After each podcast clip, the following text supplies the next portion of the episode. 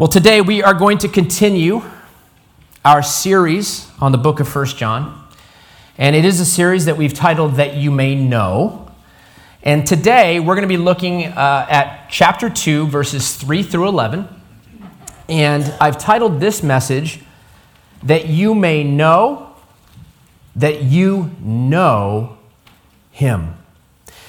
How many of you, if you were to look back over your life, and you know take a look at your walk with the lord can recall times where you struggled with doubts about your faith.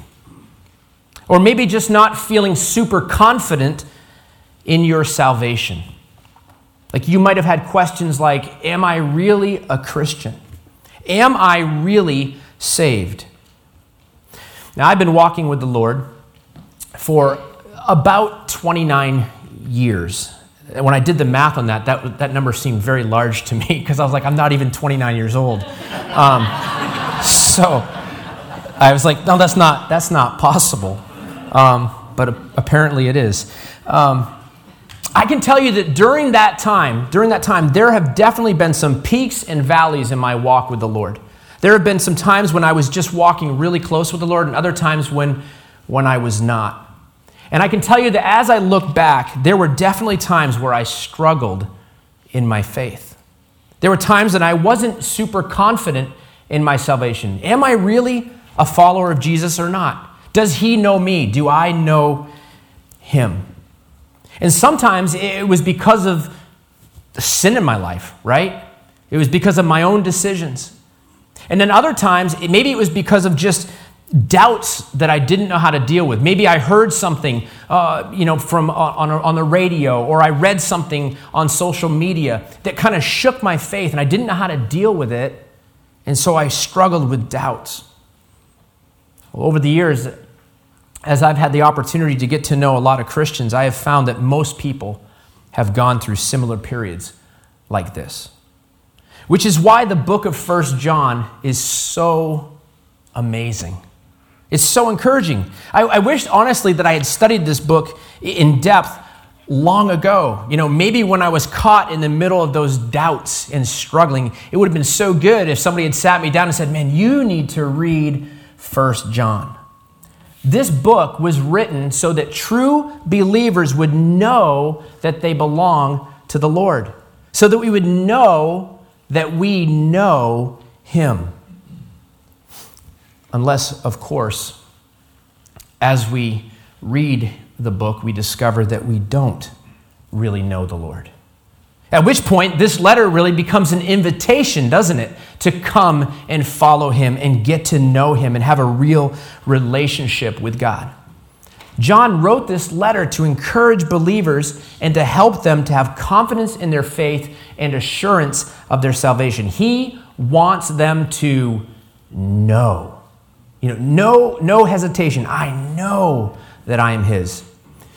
By the way, if you are somebody who maybe right now, maybe you're going through a, seri- uh, a season uh, of doubts, struggles, not sure about your faith, uh, in addition to reading the book of First John, uh, I highly encourage you to do so. But I also just want to tell you about a book that I just recently read over, over the Christmas holidays. It was a gift that was given to me. Uh, it's a book called Doubting Towards Faith Doubting Towards Faith, The Journey Towards Confident Christianity. It's written by a, a, an author named Bobby Conway. Uh, I found it to be a really uh, helpful book on how to properly deal with the doubts in our lives. You know, doubts can either push you away from the Lord or they can push you toward Him. And this book, I think, helps to push towards Him. I have a, I have a really good friend who would like to remain nameless, who is not at all ashamed to tell others how grateful he is to know God and to be known by God. And if you were to spend any amount of time with, with this friend of mine, it would not take you long to be aware of just how grateful he is to have a relationship with the Lord, to be a child of God. And one of the things that I've heard him say over the years, and I had to write this down, is this He says, I know that I am a child of God. And not only that, I know that I know it. And not only that, but I know that he knows me or knows I am his. I got to read it, I'll get it wrong. And not only that, but I know that he knows that I truly do know that I am his child. Undeniably so. Now, hopefully, you were able to follow that. Does your head like, like, I know that he knows that I. know. Okay, I got it. Isn't that awesome? To have that type of confidence. And, and listen, that is the type of confidence that the Apostle John wants every single believer to have in their relationship with God. That's exactly why he wrote this letter. He wants us to know that we know God and that God knows us. Now, before we look at today's passage, I'm just going to very quickly, I mean, it's going to be super fast. And when I do that, you're going to be like, well, why didn't you just do it that fast last week? You know, I'm going to go through what we went through last week really fast. Ready? Last week, chapter 1, verse 5 through chapter 2, verse 2, we saw that John wants the reader to understand that if we're going to have a relationship with God, we need to know and understand who God is and what he's like. So in chapter 1, verse 5, he said, God is light and in him there is no darkness at all. He says that God is in every possible way absolutely perfect. There's no darkness in God at all. The problem, as we talked about last week, is that we are not, right? We're sinners. We're not perfect. We need forgiveness. We need a Savior. And so, in order for us to have a relationship with this perfect and holy God, we have to deal with the sin problem. It needs to be dealt with. And because, uh, because sin does what? It creates a barrier we talked about in our relationship with God. Well, apparently, uh, John had to address some false teachings that were circulating around this early first century church. And there were some bad teachings about sin and forgiveness. So John addressed some of those teachings in the verses we looked at last week. And uh, this is what he said. He said that those who claim to have fellowship with God but knowingly live in habitual sin are liars. It's not true. Then he said that those who claim that they no longer sin are self deceived. And then finally, he said that those who say they have not sinned are calling God a liar, and his word is not in them. So, those were the false claims that we looked at last week. But on the flip side, however, we also looked at the biblical alternatives. And this is what he said. He said that instead of walking in darkness, we should walk in the light where we have fellowship not only with God, but we have fellowship with one another. He then said, if, if we confess our sins, God is faithful and just to forgive us our sins and to cleanse us from all unrighteousness. One of my favorite verses. And then finally, John said that he was writing to these believers so that they may not sin. He wants us to pursue a holy lifestyle. He wants us to pursue righteousness, to live like Jesus. But he also wants us to know that, that when we sin, and we will, Jesus is our advocate, and he has already paid the price for our sins. That's the gospel, right? That's the good news. You know that good news uh, or gospel means good news. The good news is that Jesus has already paid the price for our sins and restored us back into a proper and right relationship with God, that we can have fellowship with God. And not only that, but that we can know that we know him. And that's what we're going to be looking at today. So that's 1 John chapter 1 verse 5 through 2 uh, chapter 2 verse 2 which we covered last week in what? 2 minutes? 3 minutes? So let's see if I can get through this section in 2 to 3 minutes. Don't hold your breath. All right, if you have your Bible with you and you haven't already turned there, chapter 2 of 1 John, we're going to begin reading in verse 3. Chapter 2, verse 3 says this And by this we know that we have come to know him if we keep his commandments. John says that there is a way for us to tell if we truly have come to know him. The way is we keep his commandments. We keep his commandments. Let's, before we talk about the commandments, let's talk about what John means by knowing him, by, by knowing God. When I was when I was growing up, I loved to watch basketball. I, I watching basketball. In fact, I still I still do. I don't think I watch it as much as I did then, though. Um, I think my boys do, though. Um, as a young man, I grew up in the 80s, um, in the 90s, and so it's probably not a huge surprise that I was a fan of Michael Jordan, right? I mean, how many other, anybody else here grew up cheering for Michael Jordan? Oh, five of us? You're lying. You were all fans of Michael Jordan if you grew up watching uh, basketball in the 80s and 90s.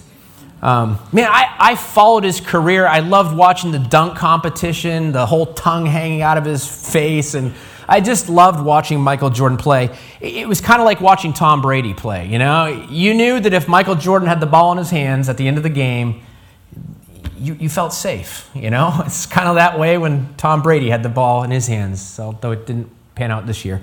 So, I could tell you a lot about Michael Jordan at that time. I knew a lot about Michael Jordan. I've probably forgotten a lot by now, but I used to know his stats and, and all of that. I, I really was a student of Michael Jordan. But here's the thing I may have known a lot about him, but did I know Michael Jordan? No. I didn't know Michael Jordan. And more importantly, I feel pretty confident in saying that Michael Jordan did not know me. You know, I mean, maybe he's watching this video and saying, No, no, no, no, I've been following you for years. I don't know. If any of you are friends with Michael Jordan, I am totally open to, you know, getting to know him and hanging out, maybe shooting some hoops together. I'm, I'm good with that. Maybe play some golf. I'll invite my golf friends over here to join us. It'll be great. But when John talks about knowing God, he's not talking about memorizing a bunch of facts about God, right? Like, there's a lot of people who have memorized a lot of scripture, you know, and, and they've memorized a lot of facts maybe about God, but they don't necessarily know God. And John isn't talking about that. He's talking about having a real relationship with God, to know Him and to be known by Him. And John says if you want to know that you know that you have this type of relationship with God, then you need to check your life. Look at your life. Take a look at your life and ask yourself this question Am I obeying his commandments? That's what John says the test is. That those who really know God will keep his commandments. You know, I think that there's something, something that is supposed to happen in a person's life when they come to know God. There's a change that needs to take place. And it's not something you can just wish, you know, but it's a sign when it takes place, you know that you know that something has happened. When you enter a relationship with a God who is light, as he described him in chapter 1, a God in whom there is no darkness at all, when you get to know this God, you cannot help but be changed. You can't be around him and not be changed. You'll think about life differently. You'll think about sin differently. You'll think about war differently, right? Your whole life changes when you really know God. And John says that those who know him will keep his commandments. It's not a burden. You want to. When you're around a God who is light, you want to obey him, right? Let's talk about these commandments that John is talking about. Is, is, John, when he says he keeps his commandments, is, is he describing the Ten Commandments here? Is that what John is talking about? Well, I think maybe. I think it would certainly include that. I, I think to say that I'm, I have a relationship with God, but I break all the Ten Commandments, eh, probably not, you know? But actually, I think in the context, Uh, of this passage. And in the context of this book, when John says that the person who knows God and knows that they've come to know him will keep his commandments, I think he's talking about something else.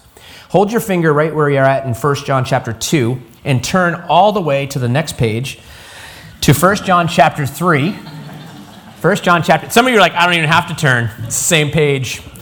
1 John chapter 3 verse 23. John says this And this is his commandment that we believe in the name of his Son, Jesus Christ, and love one another just as he has commanded us. This is his commandment that we believe in the name of his Son, Jesus Christ, and love one another just as he has commanded us. John says that, that God's commandment is that we believe in Jesus and we love one another. Sounds a lot like Jesus' answer when he was asked, What are the greatest commandments, right? Love the Lord your God and love your neighbor as yourself. And here in chapter 2, verse 3, he says that we know that we have come to know him if we keep his commandments. So, in other words, we know that we know God if we believe in his Son. And to believe in him is more than just like, well, I, yeah, I think he exists. No, it's like I've put my faith in him, right? And we love one another. As you look at your life, is it characterized by belief in Jesus and love for his children? If it is, you can close your Bible, get up, walk out the door right now, man, because you know, you should know that you know him if that is how your life is characterized. By this, we know that we've come to know him if we keep his commandments. John understood that right living matters, the way we live matters. John understood that obedience to God is evidence of a relationship with God. And so now in verses 4 through 11, as we continue through this passage, John is going to present the reader with, with three proofs or three evidences that we, we've truly come to know God. And similar to the passage that we looked at last week, each of these three proofs is addressing the false claims that were being made by the false teachers. Let me go ahead and give you the three proofs right off uh, from the start.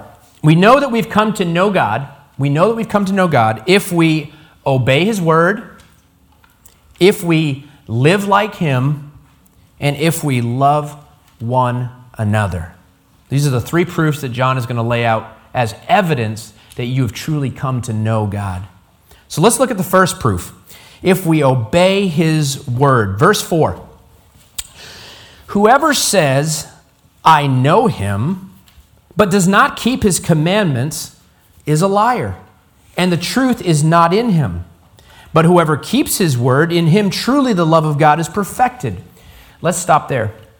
One of the things that you're gonna, you're gonna see, and depending on your personality, might drive you crazy, is that as we make our way through this book, John is going to continually cycle around and keep you know, hitting the same thing over and over and just maybe saying it in a slightly different way. It's actually one of the hardest books in the Bible to sort of outline. Um, in fact, in all the, the studies that I've done to get ready for this series, I could not find two commentaries that outlined this the same way. This book is, is, is really hard to follow because John is like all over and he's running in circles and he keeps coming back and he's talking about light and he's talking about love and he's talking about abiding and he just keeps coming around and hitting them in different ways and saying it in different ways. And so last week in chapter 1, verse 6, John said, If we say that we have fellowship with God while we walk in darkness, while we're living in habitual sin, then we lie and we do not practice the truth. But now, here in chapter 2, verse 4, he says something very similar. He says, Whoever says, I know him, and to say you know him is to claim to have fellowship with him, right? But does not keep his commandments. In other words, they don't walk in obedience. John says that that person is a liar, and the truth is not in him. Very similar, right? Chapter 1, 6, and chapter 2, verse 4. John says you can, you can claim to know God all you want, but if your life is not characterized by obedience, you are lying, and the truth is not in you. So if we say that we know God, but our lives are not characterized by belief in His Son and love for one another, John says it's just a bunch of words, and those words are lies. But in verse 5, he says, But whoever keeps His word, in him truly the love of God is perfected. It's perfected. If we've truly come to know God, we will walk in obedience to Him. And John says that God's love is going to be perfected in us. Does that mean we're going to be perfect? No. I mentioned this whole idea last week the idea of, sanctification, right? As we walk in obedience to the Lord, He continues to work in our lives, making us more and more like His Son, Jesus. As we keep His word, God's love, God's love becomes more and more evident in our lives. The, the love of God is being worked out in our lives, it's being perfected in us. We're getting to little bit, we look a little bit more like Jesus each day as we walk in obedience to Him. That's kind of cool, isn't it? You know, have you experienced that? Like, you're not the same person you were when you first started walking with Christ, right? Hopefully, you look a little more like Him today than you did when you first were introduced to Him. John says that keeping his word and walking in obedience to the Lord's commands is evidence that we've come to know him. But listen carefully to what I'm about to say. This is important. We want to get this right. Obedience is the evidence of salvation, not the requirement for salvation.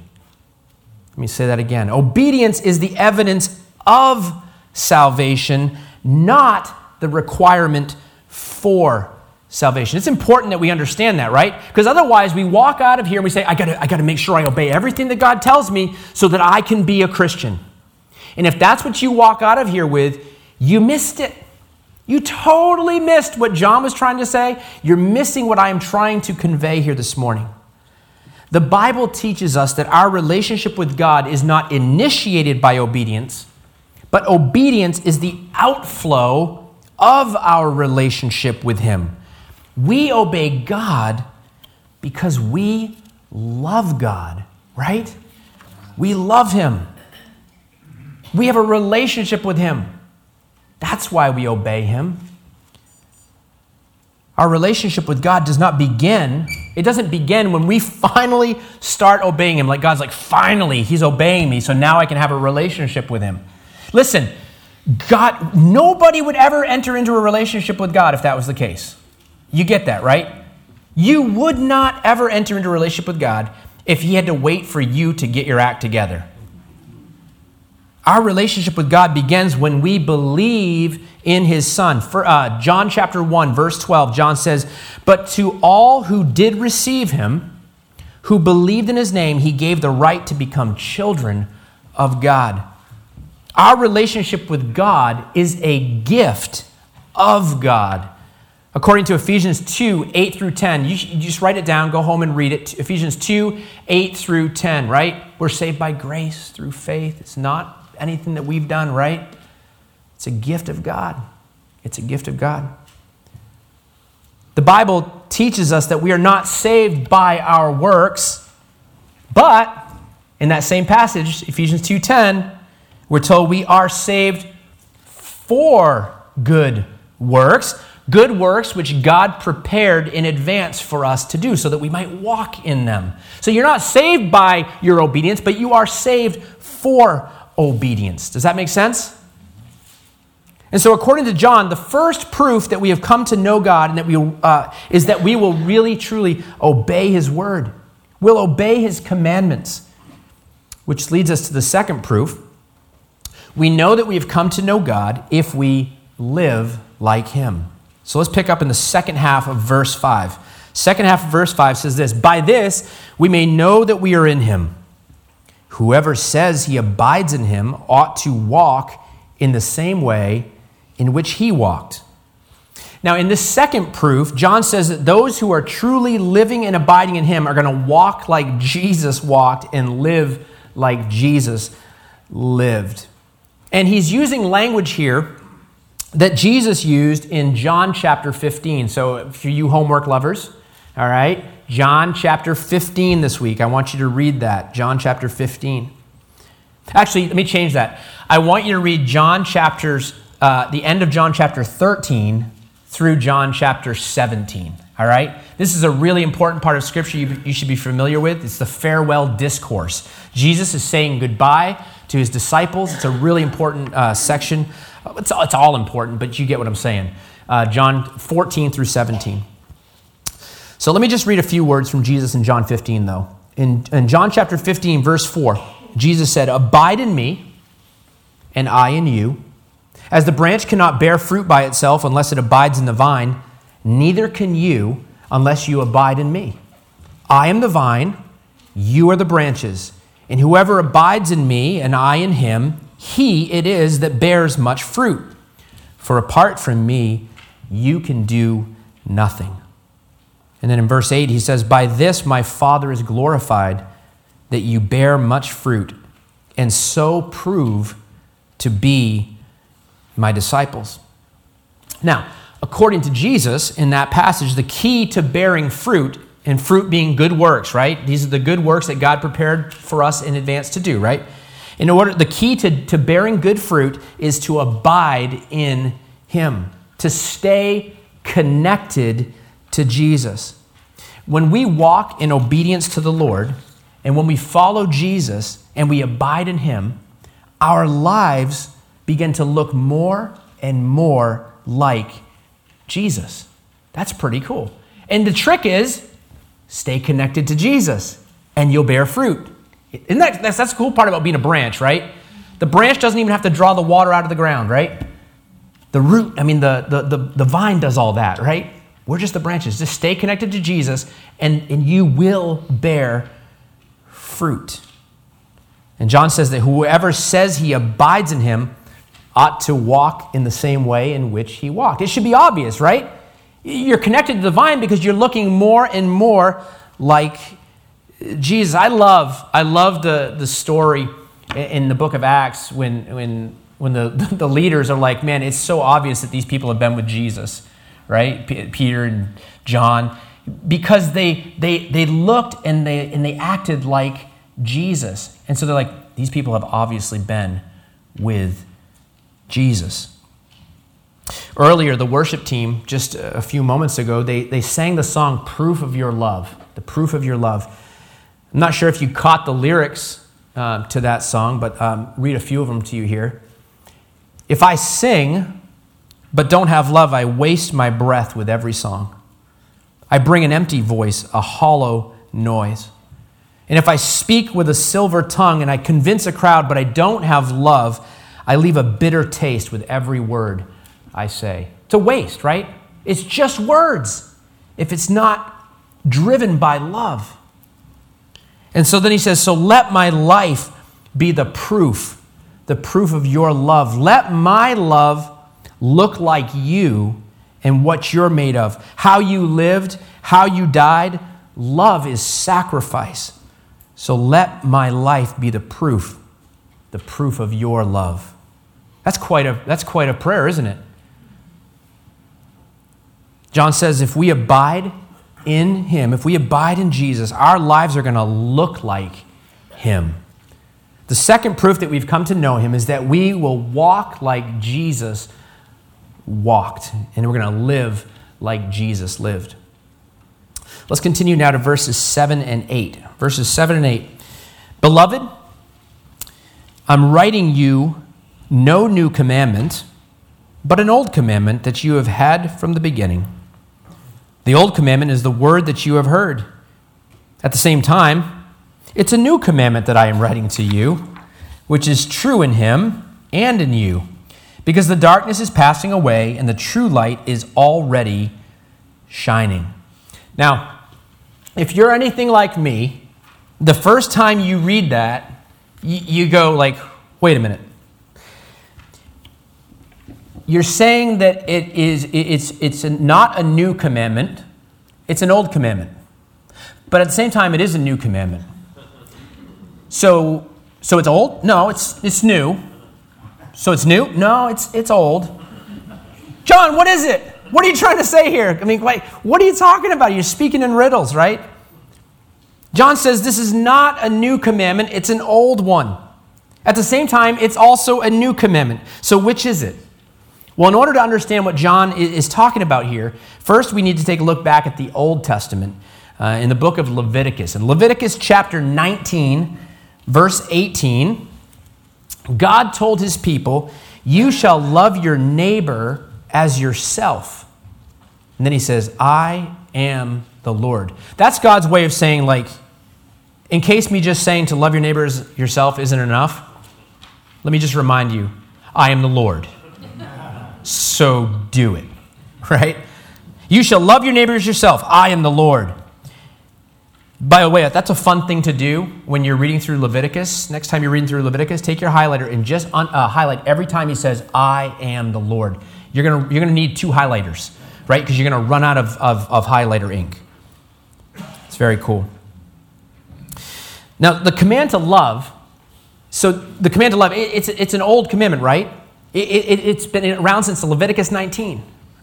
However, in John chapter 13, which is again is part of your reading for this week, John chapter 13, right after, and this is important, right after Jesus and his disciples have finished the Last Supper, right? They're all having the Last Supper together, and you guys remember what Jesus did?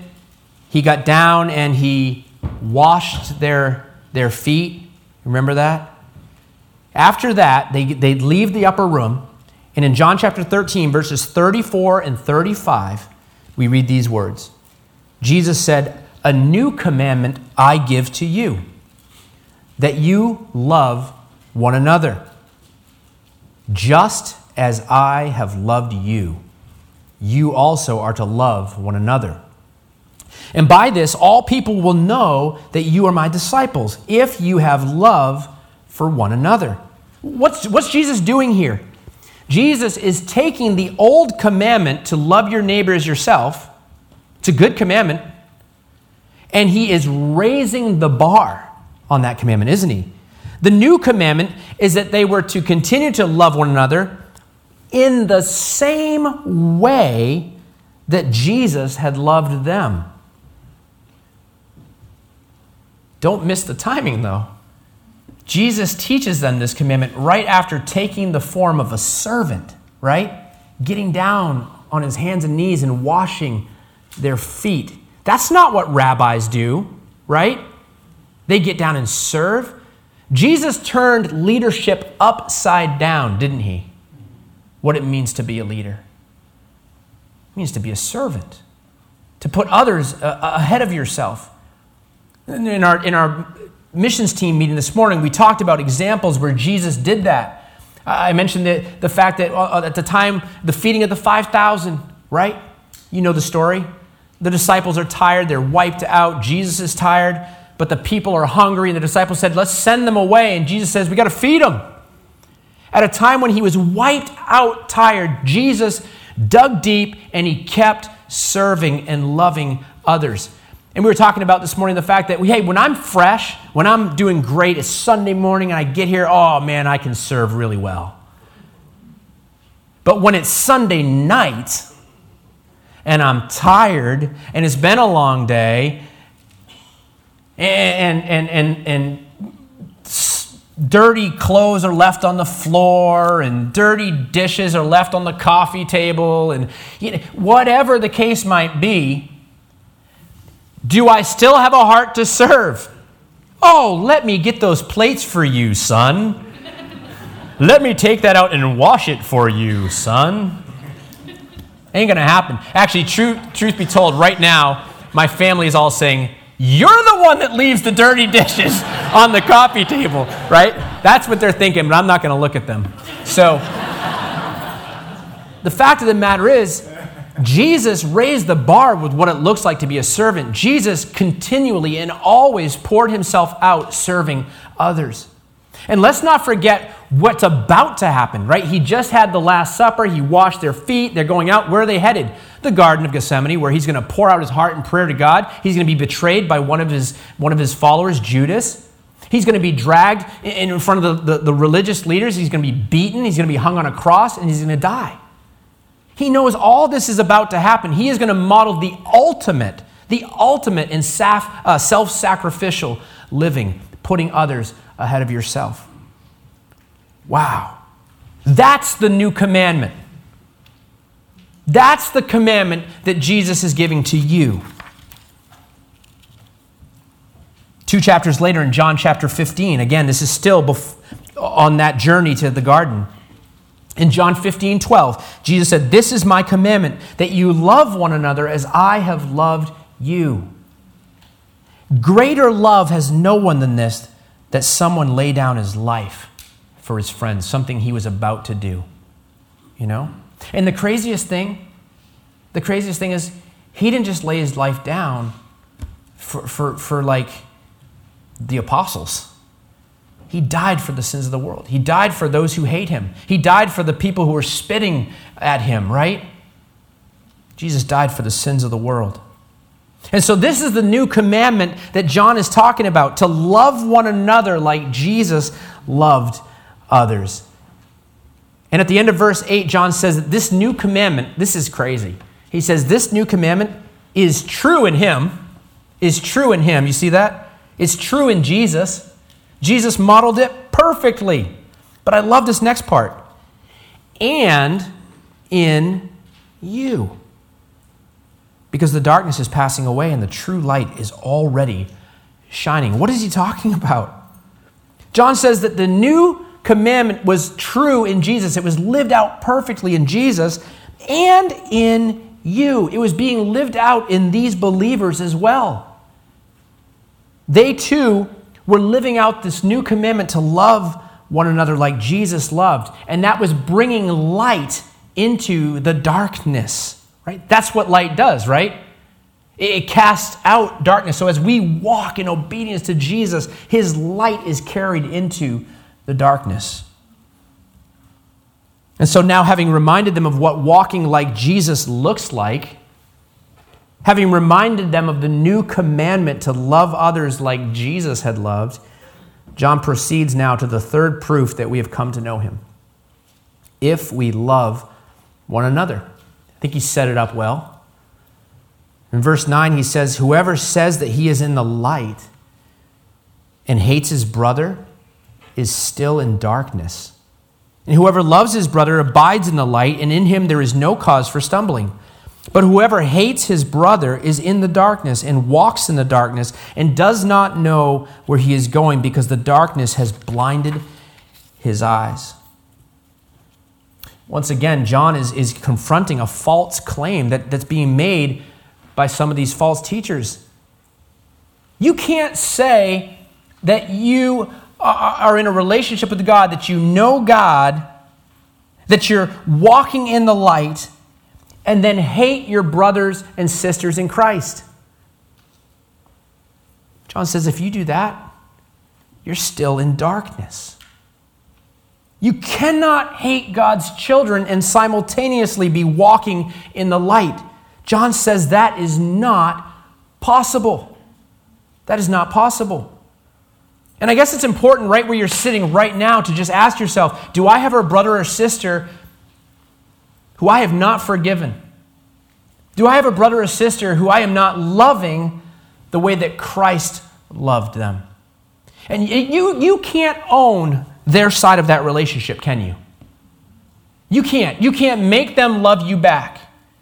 But you must do everything within your power to be at peace with all people. Right? This is heavy stuff, and I think it really hits home that I think we are way too easy, uh, way too quick to just excuse the, the, the, hatred that we feel for our brothers and sisters in Christ. But they wronged me.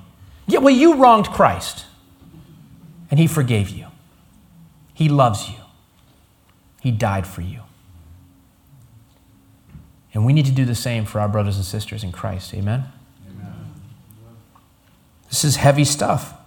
You cannot hate God's children and walk in the light at the same time.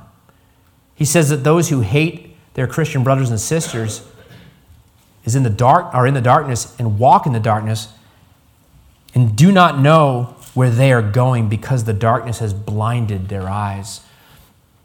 In John chapter 12, verse 35, Jesus said, The one who walks in the darkness does not know where he's going. We want to walk in the light right? We want to be in the light.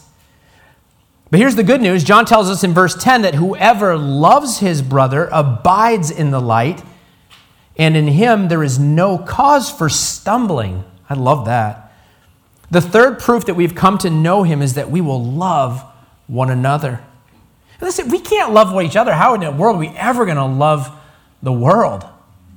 You know? John says we're going to love our brothers and sisters in Christ. And when we do that, we abide in the light. We're walking in the light. We're following Jesus and obeying his commands.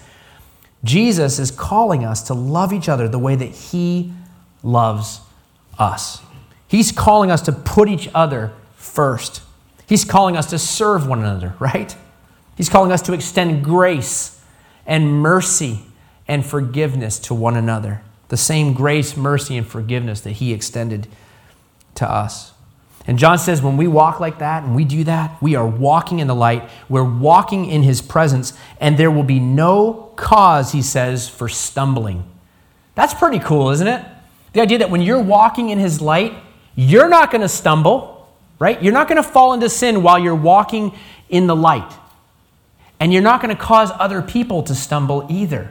That's pretty cool. There's no cause for stumbling. When you're walking in the light and you're walking in obedience to Christ, you're not going to cause anybody to stumble, and you're not going to stumble. That's pretty cool. I like that. The problem is, I don't always do a great job of walking in the light. I start walking in the light, and immediately the selfishness in me takes over, right? I, I drift back into the darkness, and then back into the light, and into the dark, right? And, uh, but if we stay in the light, we walk in the light, there's no cause for stumbling. Well, this is an incredible passage of Scripture. I, I, I love the assurance that John gives here. I hope, I hope that when you've heard it, you didn't say, like, oh gosh, I guess I'm not a Christian. I hope that's not what you heard, but if it is, that's between you and the Holy Spirit, right? If you really just heard those things and those three things that, that John said, obeying his commandments, living like him, and loving one another, if you say that's not me, I think it's important that you, that you respond to that and say, well, I want it to be that. And the, and the answer isn't for you to walk out and say, I'm going, to do, I'm going to try so much harder. I'm going to do so much better. Like, no, you, what you need is a relationship with God. Amen. You need to know Him. And when you know Him, that's the fruit that's produced in your life. And if that fruit's being produced, not perfectly, not all the time, we mess up, but we have an advocate in heaven, right, who's praying for us, interceding for us. But this should be the characteristic of our life. If we if we, excuse me, we know, rather, that we know the Lord, right, if we obey his word. We know that we know the Lord if we live like him. And we know that we know the Lord if we love one another. And if that's you, then, then you can say with my friend, and I'll put it back up on the screen here, you should be able to say, I know that I am a child of God. And not only that, I know that I know it. It's good to know it, isn't it? And not only that, but I know that He knows that I am His. Think about that, that God knows that you are His child. And not only that, but I know that He knows that I truly do know that I am his child. Undeniably so. That's some awesome confidence, isn't it? And that's what John wants for every single true believer in Jesus. Look at your life. That's what this book is calling us to do. Examine your life and say, Am I his or not? And if I am, stop doubting. Live in that confidence. It's an awesome place to be. Next week, we're going to continue, and we're going to be looking at chapter 2, verses 12 through 17. Chapter 2, verses 12 through 17. Would you join me in prayer? Heavenly Father, it is good to know. It is so good to know that, that we belong to you, that you know us, and that we can truly know you God, thank you so much for the relationship that we have with you. A relationship where you are changing us. You're teaching us, you're growing us, you're helping us to learn how to walk in the light. And, and each day, hopefully, more and more, we, we become delighted to, to obey your commandments and to, to live like your son Jesus and to love our brothers and sisters. God, thank you so much for the work that you're doing in our lives. And God, I pray for those who are here today, for those who, who maybe they, they do know you, but they're struggling. God, I pray that, that by your word and by your spirit, you would take these words of John and you would breathe hope and assurance into their hearts. Draw them close to you. Help them to know that they know you. And if there's somebody here today, God, who doesn't know you, they don't have a relationship with you, God, I pray that you would draw them to yourself right now and that they would believe in your Son, Jesus Christ, and that they would have love for your children. Your word tells us that, that when we believe in your Son, that we become your children. And so, God, I pray today, if someone's here and they don't know you, that they would turn to you, that they would turn from their sins, recognize how much they need you, and they would call out to you to be their Lord and their Savior. We pray these things in the name of your Son, Jesus, our Savior. Amen.